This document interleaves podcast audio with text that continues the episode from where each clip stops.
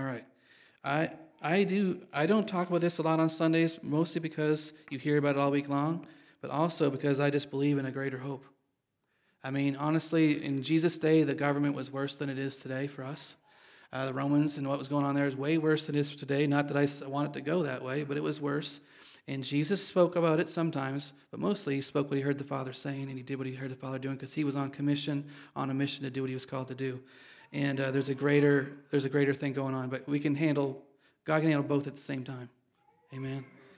Amen. All right. Any other announcement we need to make mention of before I go into my message today? All right. Well, before I went, we went to Uganda. I started a series on law and grace, and my purpose was to answer the question: Are we under the law, or are we under grace, or are we a mixture of both, or what?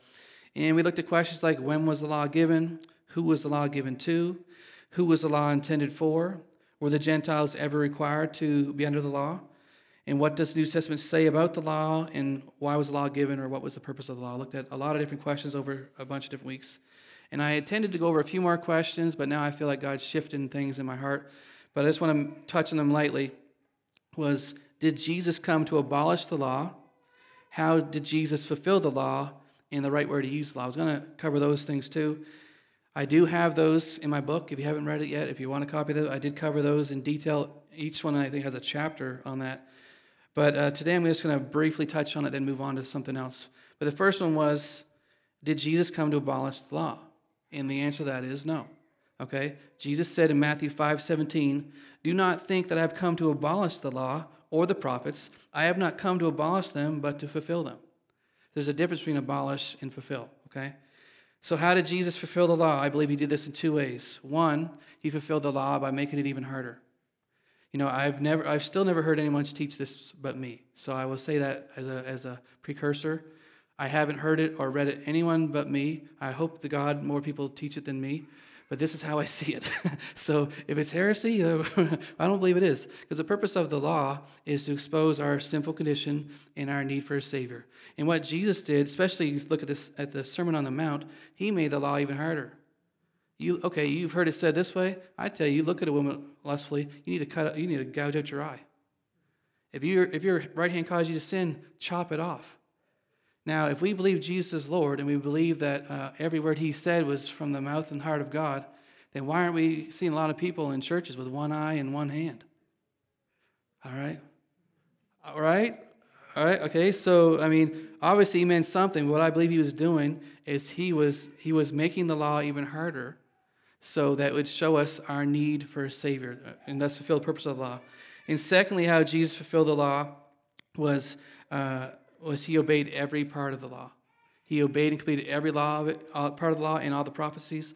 And he's the only person who ever fulfilled all the law, and he's the only person who ever will complete and fulfill all of the laws. No one else ever to be born or ever was born could ever fulfill all of the laws in the, in the Bible, 613 of them. And if anyone tells you that they can, they are greatly deceived and are missing the whole purpose of the law, they're missing the whole power of grace. They're missing the whole gospel message. Because that's why Jesus came, was to take us out of this uh, uh, law situation into a grace situation. Okay? So um, we need to know that. And third, again, just briefly, the right way to use the law. What is the right way to use the law? Well, let me show you this in 1 Timothy 1 8 through 10. It says, But we know the law is good if one uses it lawfully, knowing this, that the law is not made for a righteous person. Do you see that?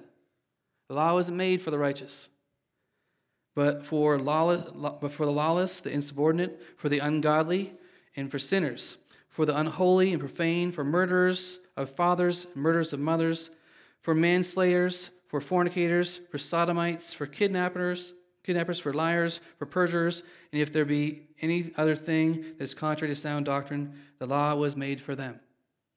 Okay? So Jesus didn't come to uh, abolish the law and makes there's no such thing as laws anymore. No, there is a place for the law, but the righteous don't need the law anymore. The, law, the righteous are led by the Spirit of God, and the Spirit of God is not going to lead us into breaking laws and doing these things. Okay, verse nine said the law was for lawbreakers and rebels, and not for the righteous. And secondly, it says if the law, the law is good if one uses it properly. So law is good if one uses it the right way, but if one uses it the wrong way, it is not good because the letter kills, the spirit gives life. Anytime you're put under the law, it's going to kill you spiritually. It, it kills the spirit, the letter of the law. Like, well, it says this, this, this, and this, and get the letter of it, not the heart behind it. You have to know the author of the book to get the heart behind the book and the reason for these things. And the letter kills, but the Spirit of God gives life. The Spirit of God is a spirit of grace. Amen. We need to be thankful, praise God, that God is a God of mercy and grace. Amen or we might as well stop coming to church because we'd all be in big, big trouble. Amen. There's no one that no one is deserving of the good gifts of God that He's provided for us. So the right way to use the law, uh, I want to look at that. First, it depends on if you're referring to for righteous people, the right way to use the law for righteous people, or the right way to use the law for lost people. Okay? We'll look at the lawbreakers and rebels first if they're guilty of committing a crime, the right way to use the law is for them to be judged accordingly. Then to be punished and judged according to breaking the laws of this land, or the, not, not that we punish, but we have police officers for that. We have legal system for that.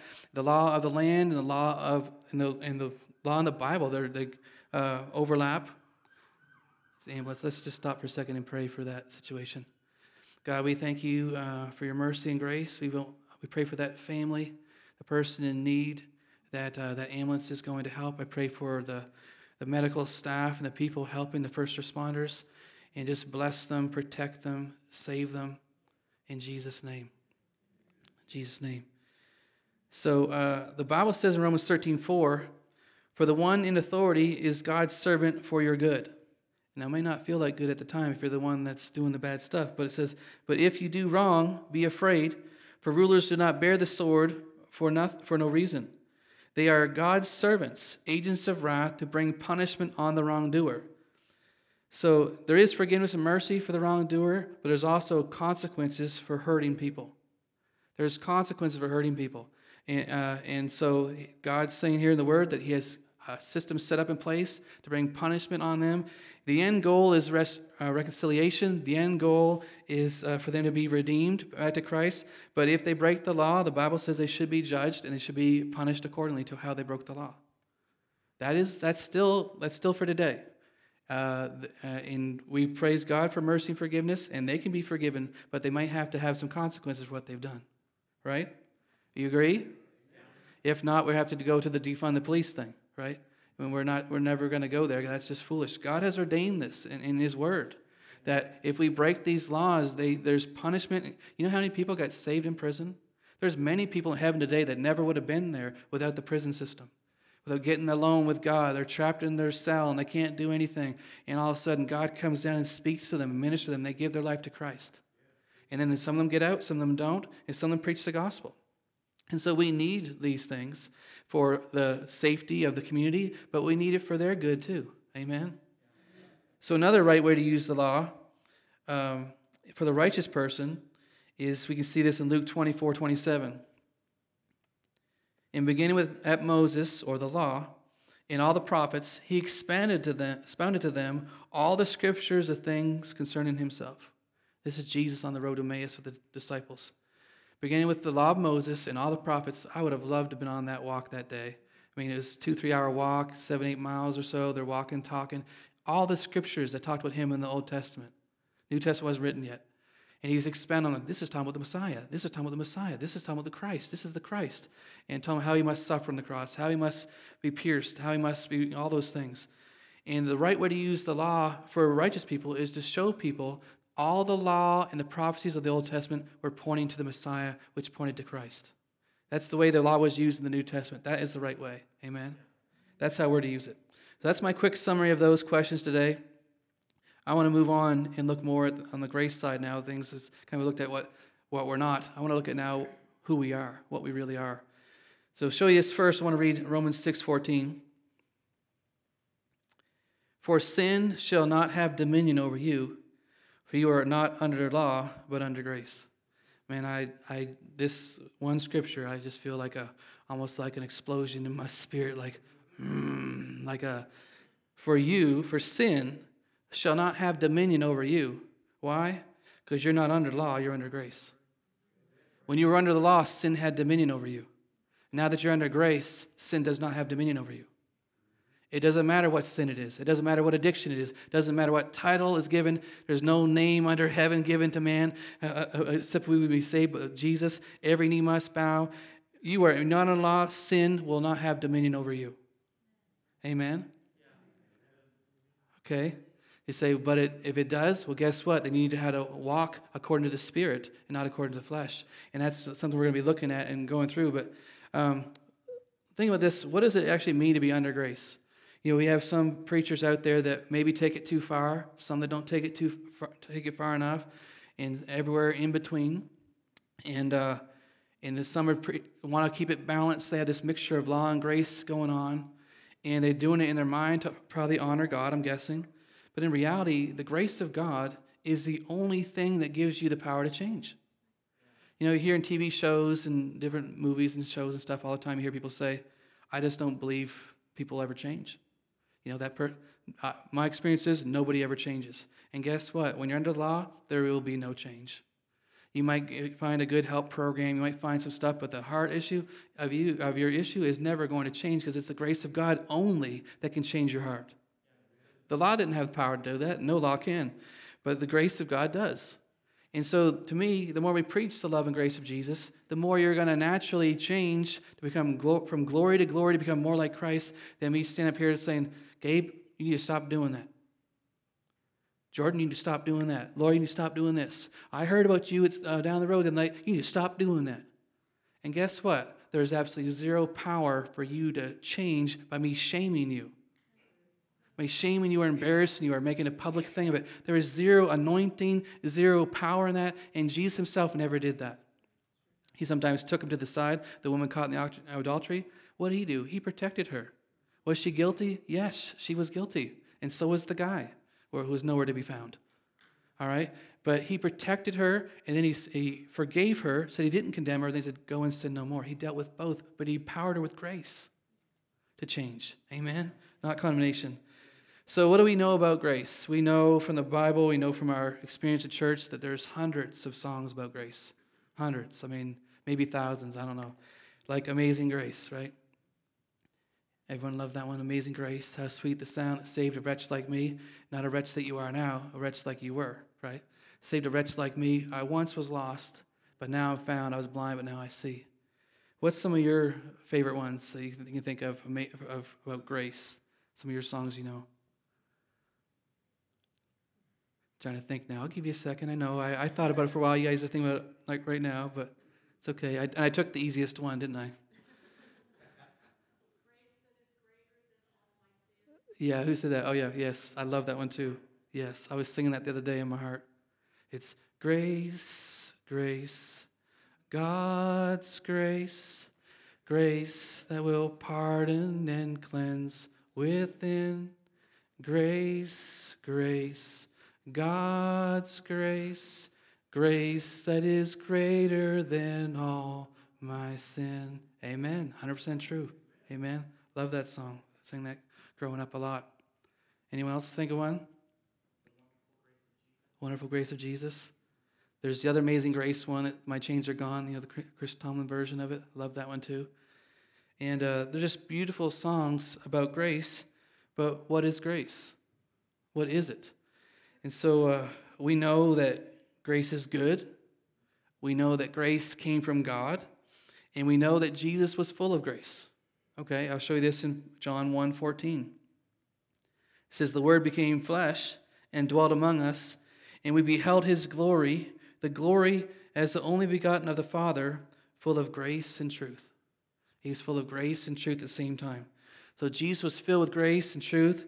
And again, grace is good, and grace is from God, and Jesus was full of grace, but what is grace? So I want to look at this with you guys over, I don't know, probably X number of weeks, I'm not sure yet. But just talk about this because grace changes our lives. And I, I, I mean, I've talked to people, and I, I felt this way myself. I was, I felt like that grace wasn't enough because I had to add to God's. I, I wouldn't think of it. I wouldn't think of it that Jesus wasn't enough, or His sacrifice wasn't enough. But I would think that it was grace plus my works, or grace plus my lack of sin, or grace plus these other things, and that made me enough. but it's 100% not true. And you can't find it in the Bible. It's religion. It's man made, myself invented this, those thoughts in my own brain, and I heard it maybe from someone else, I don't know. But it is, it's the grace of the Lord Jesus Christ is enough. And it's always been enough for you and for me to save the dirtiest, filthiest, rotten sinner, like Paul said he was, to transform his life and to change our lives. The person you think of, your family member, you're the one that you think of that is just, well, he's just too far gone. There's no hope for him or her. It's a lie. It's a lie. And we just need to come out of agreement with that lie. The grace of the Lord Jesus Christ is powerful. Amen. So uh, I uh, asked this question on Facebook just the other day. Uh, give me your definition of grace. What, what, how would you define it? And I had several responses. I'll read some to you. Debbie Edwards said, It is God's um, unearned, undeserved, unconditional love and ability to work on my behalf in each situation of my life, which is very good. I'm t- great. The reason why I'm sharing this with you is sometimes grace is hard to define. It's sometimes easier caught than taught, kind of thing. Another guy put uh, a new heart, which is true. Uh, kind of vague. There's still a little more to it than that, but yeah, that's that's definitely true. We got a new heart. Um, another one said, "Grace is everything you need when you need it." Another one said, "This one's from Uganda." A gas or a fuel that drives the born again kingdom, that without it nothing can work work out for good. i like, that's cool. Um, this one was from actually from England. The boundless, unearned power to overcome everything we couldn't without it. This one's from my niece, uh, Robin's sister, Robin's daughter, excuse me, the guy, boy's cousins, Lord's cousin. Receive, receiving something we don't deserve, but is given anyway because of how much we are loved. I like that from a 20 something year old, whatever she is now. I guess he's your age, Jordan, right? Um, and then last but not least, uh, God's riches at Christ's expense, which means we've received the riches of God through Christ's expense. So all of us have experienced grace, I believe, to some degree. Growing up, I, I mean, for me, I started working at church in 2006 in Virginia, and I remember them singing this song, Your Grace is Enough, and it irritated me. It annoyed me. Like, what they just think they can live whoever way they want to and and then that's okay i just i was i never i never told the pastor i thought this i definitely told holly i don't know if i told anybody else but it was deep down i had this annoyance in my heart that that's not enough you still have to act right you still got to do this you still got to do that you can't just do whatever you want and the song you know didn't say all those things that i was putting in there it just was proclaiming that jesus' grace is enough Amen. It is a good song, but at the time, it was annoying me. Just telling the truth. I want, I want to show you that um, the grace of God is sometimes hard to define because grace is not a theology, grace is the nature of God. It's just the nature of how he breathes, how he lives, how he moves, who he is. The first mention of grace in the Old Testament is found in Genesis 6 8. It says, Noah found grace in the eyes of the Lord. Amen. Remember that, Joe? yeah, I'm thinking of the same thing too. Our video we did years ago. If you guys haven't seen it, it's on YouTube. It's awesome. Look up Noah Found Grace in the Eyes of the Lord. You'll see Gerald dancing around and, and being really funny. That has almost a thousand views now, I think, Gerald. But anyway, um, Noah found grace in the eyes of the Lord. But the word grace in the Hebrew language means kindness, favor, acceptance, freely for nothing, or to grant a favor. So Noah found kindness, acceptance, and favor in the eyes of the Lord. And you know that you did too? You did. You found kindness, acceptance, and favor in the eyes of the Lord. You did. It wasn't because uh, Noah was perfect, and it wasn't because you were perfect. It's because God is gracious and compassionate. Amen. The first mention of grace in the New Testament is found in Luke 2:40. And it says this And the child grew and became strong in spirit, filled with wisdom, and the grace of God was upon him. The word grace now in the Greek language in the New Testament is the word charis. That's where Andrew Wommack gets his Bible college name from. But the word means, uh, the word has many meanings and applications. I studied a bunch of different Bible dictionaries and commentaries, concordances, and stuff like that, just trying to get a, def- a definite what does this word mean? And I still can't tell you one answer because it has so many meanings and applications. But I, I wrote some of these ones down. I, I like all these ones, but it's a, it's a massive compound word. Uh, one definition was divine influence upon the heart. I thought that was cool. Divine influence upon the heart and its reflection in your life. Cool. Another one. That which affords joy, pleasant, uh, pleasure, delight, sweetness, charm, loveliness, and grace of speech. Another one. Um, goodwill, loving kindness, and favor. Uh, some of these sound really more technical than others, but this, excuse me, the spiritual condition of one governed by the power of divine grace. Don't you love it when they define a word and use the same word? Like, okay, I'm trying to look up the meaning of this word and use the same word in the word. I'm, that's, that's not helping me.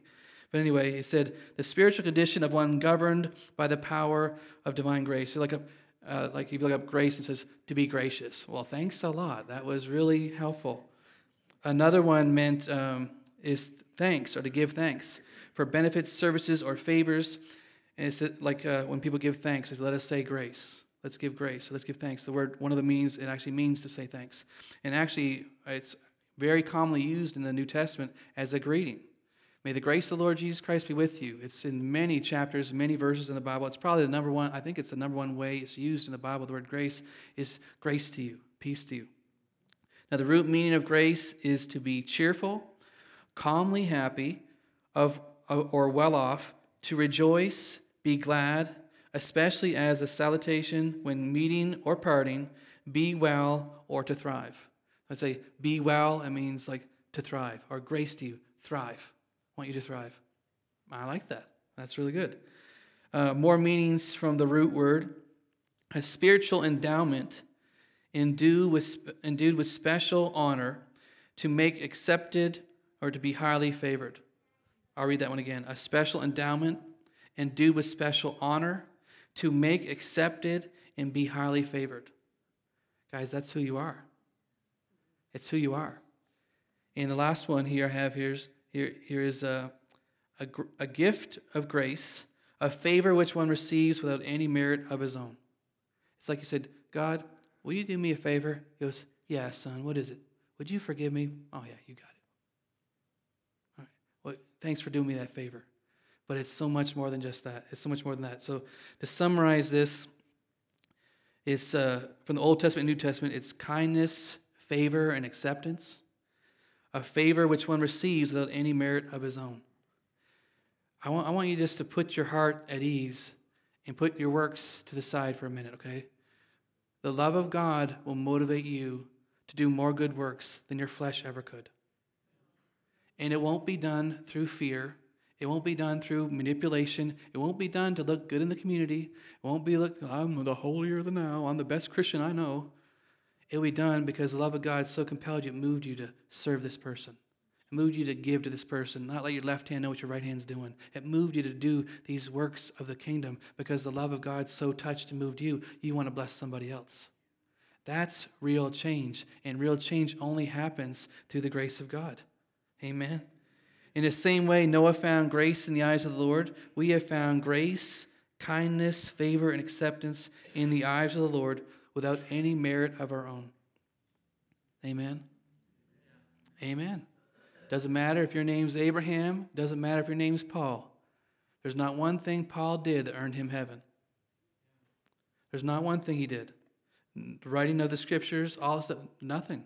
It was the grace of Jesus, the power of Jesus. To show you Ephesians 2 8. It says, For by grace you have been saved through faith, and that not of yourselves, it is the gift of God. Your salvation is a gift. It's a gift, and it's a gift of grace. So, um, grace is a gift from God, and the, the, uh, the grace gift saves us. God's grace saves you, it saves us. Amen. So, one of the things we have to stop doing is trying to earn our salvation when we've already been accepted the beloved. We've already been saved. We've already been forgiven. We've already been saved by His act of grace. We've already been saved. We don't have to keep trying to be saved. We don't have to try to keep doing something that God Himself already did for you. We have to have faith in His grace, faith in what He did, and then it becomes manifest in your life. Amen? I'm telling you, I'm telling you this because it's I'm, I'm making it as simple as I know how, because it's so easy to get this messed up. If it hasn't been, how do we all mess it up over the years? Every one of us had to learn this. Didn't matter what church you grew up in or whatever, you have to learn this through revelation knowledge of Jesus that you're loved, you're forgiven, and you're accepted, and God is not counting your sins against you. And He gave us that ministry of reconciliation that He's not counting sins against the world. Now, we count them against the world sometimes, and they count them against us, but God's not. He's forgiven them. Now, they have to still receive it and all that. Well, that's another part of salvation, but God is not angry at you. You may have done some things that you are absolutely embarrassed of, ashamed of, that make you cringe just thinking of what you said, did, or whatever. But God Himself, He's not angry at you. He's forgiven you and paid the penalty for that. So, my question is how does the grace of God that we are now under, uh, how does that save us? How, what does it do and what does it look like? How does it impact our lives? We're going to look, look at those things over the next so many weeks, but I had this thought, this is, might be profound and quite simple at the same time. If we are under grace, then it means grace is over us. Is that too deep? It's kind of like a blanket, you know? If you're under the blanket, then the blanket's over you. So from, from now, we're not under the law. The law is not over us, it's not ruling over us. Now we're under grace, so grace rules over us. Amen? Grace of God rules over us. Praise God. And I'm very thankful for that. Amen. So um, we need to know what the gift of God's grace does in our life and, and, and how to define it, what it means. We need to know that because it affects how you live every day, affects how you believe, think, and act. I want to show you something, another, another thing grace does. Romans 3:24. Being justified freely by his grace through the redemption that is in Christ Jesus. Being justified freely by his grace through the redemption that is in Christ Jesus. So we've been saved by his grace, and you've been justified freely by his grace, the grace of Jesus. So the easiest way to remember the word justified, what it means, this is just a pastor's quick version to kind of help you remember it, but it's just as if I'd never sinned. So, by the Spirit of grace, God's power made your newly born again, new created spirit man just as if you'd never sinned in your lifetime when you're born again. You're born a sinner, you're born into sin. We all were, but we were born again into the kingdom of God, in the kingdom of light, in the kingdom of His Son, Jesus Christ. We were born again into the life and love of God. Your newly created spirit man as if you never sinned in your lifetime. That's how Paul gets saved from this thing. I have no regrets. I have no. I'm looking like, how could he say that? He must have been talking about a spirit man because he definitely had lots of things he did wrong in his flesh, and not just in before he gets saved and after. Okay, uh, I'm sure. So, anyway, when we are born again, our newly created. I'm gonna say this again. Our newly created in Christ, the new creation, rebirth. It's just as if you'd never sinned in your entire lifetime. So when we go to God sometimes, talking about the things we've done, bringing up the past and stuff, He's like, Don't you know my word? Don't you know the scripture? Don't you know what grace means? You've been justified freely by my grace. It's not that your actions were justified, it's your life has been justified. Amen? Amen. Not that your actions, my actions didn't say my actions were justified by his grace. It said my life was justified by his grace. Amen. So it is freely because it cost us nothing, but it cost him everything.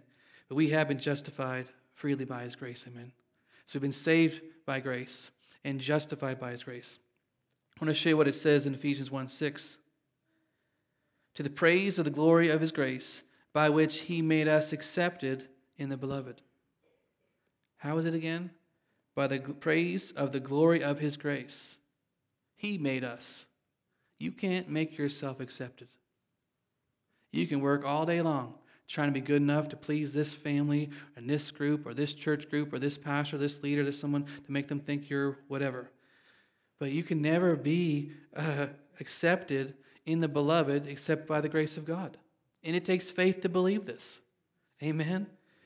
To the praise and glory of His grace, He made you when you were born again, not when you did enough good works. When you were recreated in Christ Jesus, your spirit man is now perfected forever, sanctified and truly holy. The Word of God says, I'll show you that in weeks to come. But He made you accepted in the beloved. That word accepted is the same word that Gabriel used when he spoke to Mary.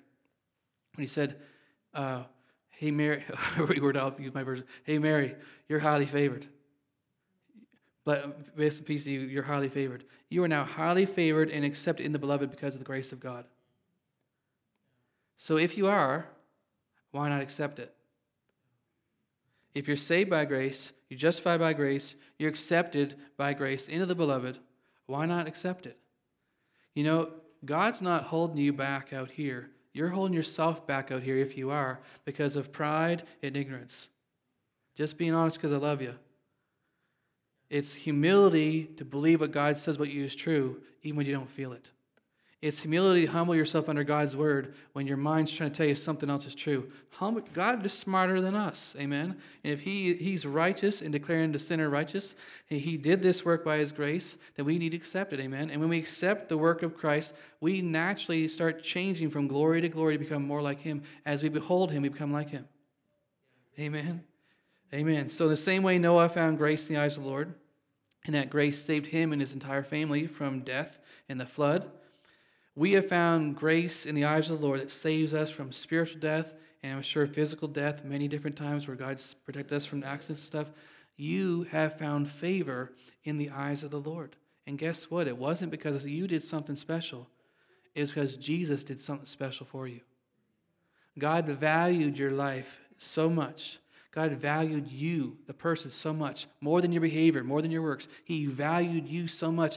He sent his son Jesus to die in your place that he could give you that gift of grace. He could give you that gift of acceptance and salvation and justification. He could give you that as a gift the gift of righteousness, the gift of all the things in the Bible, the gift of faith, all those things that uh, all the gifts of God are, are of grace. We will never be good enough. Amen. if I had Wally Wise here today, pastored here 20 years, he was here today uh, pastor here again 20 years great righteous man. I mean in it well he's a he's a good guy. I don't know how you say it. He's righteous by faith but he would he would tell you the same thing. I didn't earn anything. And it took him faith humility and um, fall on his face in front of god to accept the goodness of god that you know what? I just am who god says i am because god said it. And when you start believing that is when your life will start being transformed from glory to glory Philemon 1 6, I don't have this in my notes, I just do it from memory. But uh, it basically says, if you, you, you will grow spiritually, your faith will become effectual as you acknowledge the good things that have already been put in you. It doesn't, your faith in Christ, your faith doesn't become effectual by doing all of these other things to try to earn something with God. Your faith, your spiritual life will become effectual as you acknowledge what Christ already did on the inside of you in your born again spirit. Do you know God lives in you? He must kind of like you because he's hanging out with you a lot. All right? He's there. He's 24 7 there, okay? He's more than your, your spouse, more than your closest friend. He's there. He likes you. He loved you. He saved you. He justified you. He forgave you. He accepted you in the beloved. He's with you. And he says, I'll never leave you. I'll never forsake you. And it's a work of his grace, not a work of any man could boast about. Doesn't matter who they are, they can't boast about it. So, by the grace of God, we are freely justified and accepted in the beloved without any merit of our own. You know, uh, people can say greasy grace, they can say whatever grace, and they can make it all sound good and, or make it sound bad and twisted. The grace of God doesn't say you just stay the way you are, I'm going to love you anyway. Just like a parent, right? A parent. We love our kids, but they need correction. The grace of God empowers you to change. If it didn't empower you to change, there'd be no difference from the Old Testament to the New Testament. There'd be no difference. But the grace of God empowers you to change, but you don't change by working harder at trying to develop a new habit or whatever. You change by acknowledging what God has already put on the inside of you. It's not doing more, it's trusting more. It's believing God more. It's speaking the word more. We're like, I am dead to sin and I am alive to Christ. You think you speak death over this issue of sin in your life, and you say, I am alive to Christ. I'm going to walk in the Spirit of God. I'm telling you, this is not philosophy. This is not reasoning. This is the gospel. The gospel of our Lord Jesus Christ saves you, delivers you, redeems you, frees you from any addiction or sin. It's the power of God unto soteria, unto your salvation, unto your deliverance, unto your forgiveness and healing. It's the power of God. And it's not by works, it's from believing and receiving by grace faith and humility. You don't have to stay bound to anything. Not food, not lying, not cheating, stealing, whatever, swearing, whatever issue or struggle you might have, or some kind of addiction to pornography or whatever, sin is dead. I'm going to show you this more in Scripture later uh, another day. Um, but because Christ died for you and rose again, sin doesn't have dominion in your life anymore. Remember that? What has dominion in your life now? Grace. And grace is God's power to change. Grace is over us. We are under grace, and grace is over us. And it gives us the power and ability to defeat the works of the enemy in our lives. Your spirit is perfected forever, but your flesh sometimes has to work things out. How do you work it out? By walking in the spirit. You walk in the spirit, you won't fulfill the lusts of the flesh. I'm going to show you what it means to walk in the spirit. It's not spooky, it's not weird. You just believe what God said is true. It's believing what God said about you is true. It's walking by faith, not by sight. Amen. So we're going to look at more of that later. But speaking of grace, behind me is the table of grace. I mean, how could anyone ever earn the right to take partake of the Lord's body? You can't. Nobody could. No one could say they're worthy to do this. It's a faith thing. It's a grace thing. But Jesus made because he forgave you, he saved you. He justified you. He accepted you into beloved. You're now part of his family. He said, I want you to partake of this spiritual meal because it because it's a blessing to you and it blesses his heart as we have faith in what he did for us. We're proclaiming the Lord's death, the Bible says, until he comes. Obviously, not proclaiming that he's still dead, that there was no resurrection.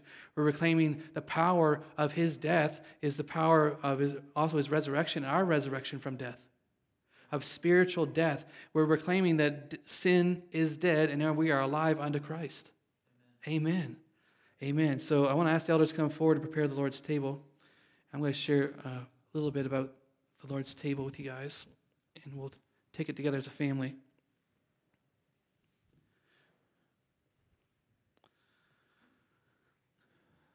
You know, I used to be really afraid to take communion growing up, and I'd wonder, what's that? What's that why has that table got a blanket on it today? What's that white sheet all about? What's under there? And I'd sometimes go to peek and like, get out of there, Ryan. Don't be touching that. You know, the pastors get out very snoopy, nosy, or curious. I like to say the word I prefer. and anyway, and uh, like, get out of there. Like, well, what's it about? And often you'd hear the pastor say, you know, to examine yourself to see if you're worthy to partake of this table.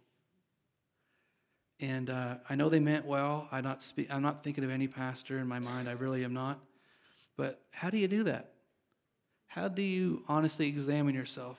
To, and how do you determine if you're worthy enough to take this? What prideful arrogance would you have to come up with in your mind to make that decision? Like, okay, well, I didn't lie today. I'm pretty sure I did yesterday, but I didn't today. And I know I didn't do this wrong today. And I was kind to my sister today. I did, okay, I must be worthy to accept it. Do you see how that's just so laced with religion? You and I do not have the ability to examine ourselves to decide if we're worthy or not, but God does. And God did pre examine you already. And by the work of His grace, He said, You're saved, even just as if you'd never sinned. You're now accepted in my beloved. You are worthy to take of my his children. It is the children's bread. He said, This is for you. This is my covenant, broken for you, my body broken for you. Do this in remembrance of me. Nowhere does it say, do this in remembrance of your sin. Nowhere does God ever say to remember your sins. Not one verse in the Bible does say to remember that. He does say to forget them. He's thrown it in the sea of forgetfulness as far as the east is from the west. That's as far as been removed from you. You do not honor God by remembering your sins. You honor God by remembering your salvation. You honor God by remembering what He did for you on the cross. Remember, you're justified freely by His grace. You honor God by believing His word, and it transforms our lives. When you take this table today, I want you to remember sin is dead in you. It has no spiritual right to exist in your life anymore. And I know you've heard other things, but I'm telling you, it's just not true. The gospel is the power of God to transform you, to save you, deliver you. Anywhere there's no hope is a stronghold and a lie. They said that this stronghold is greater than God, and it can't be true. It just can't be true. Amen. So when we take this table today, I don't want you to remember your sins. And God does not want your sins. What kind of a good parent would want their kids to remember their sins? Well, you know, when you were four, you know, you used to mess, you used to make a really big mess in the bathroom or whatever. So now you're not worthy to come to the supper table tonight because you, you just made mom and dad do so much extra work. Oh, you know, when you were 13, or when you were 16, or you were 17, you did this, this, and this, and this, so you are unworthy to come home for Christmas. What kind of a sick parent would that be? But yet, religion tells you that you're going to honor God by remembering your sins when the Bible tells you the complete opposite of that. See, they're trying to control the, the scenario that you don't live in sin. They think by preaching grace, you're going to live in sin. But the problem is the opposite is true. The more we preach the law, the more you live in sin. Because the law empowers you to sin. But grace empowers you to say no to ungodliness. Grace empowers you to say no to ungodly things to temptations, to trials, to tribulations, to stuff that, that you don't need to be a part of. Amen?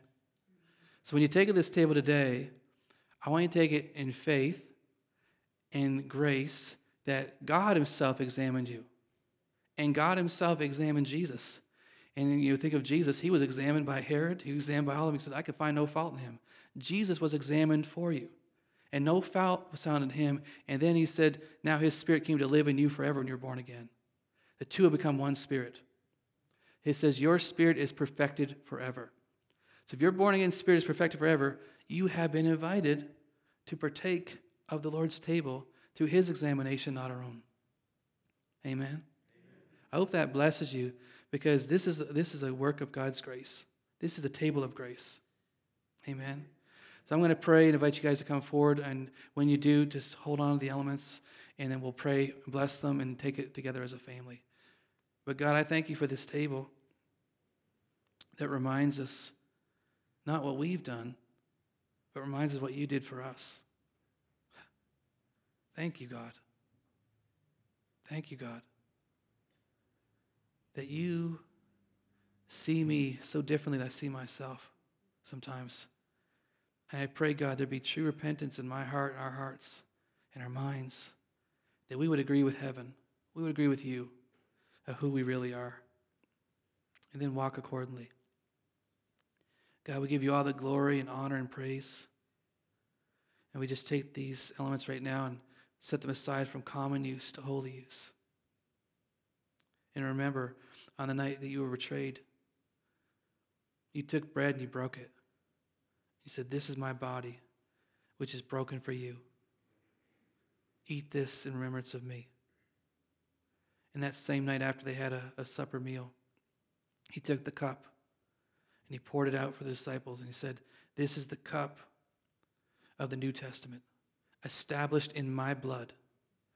Drink this as often as you do in remembrance of me. And God, we honor this today, 2,000 plus years later. And we do this in remembrance of you. Thank you, Jesus. Amen. Amen. I want to invite you guys to come forward and receive from the Lord's table, the table of grace.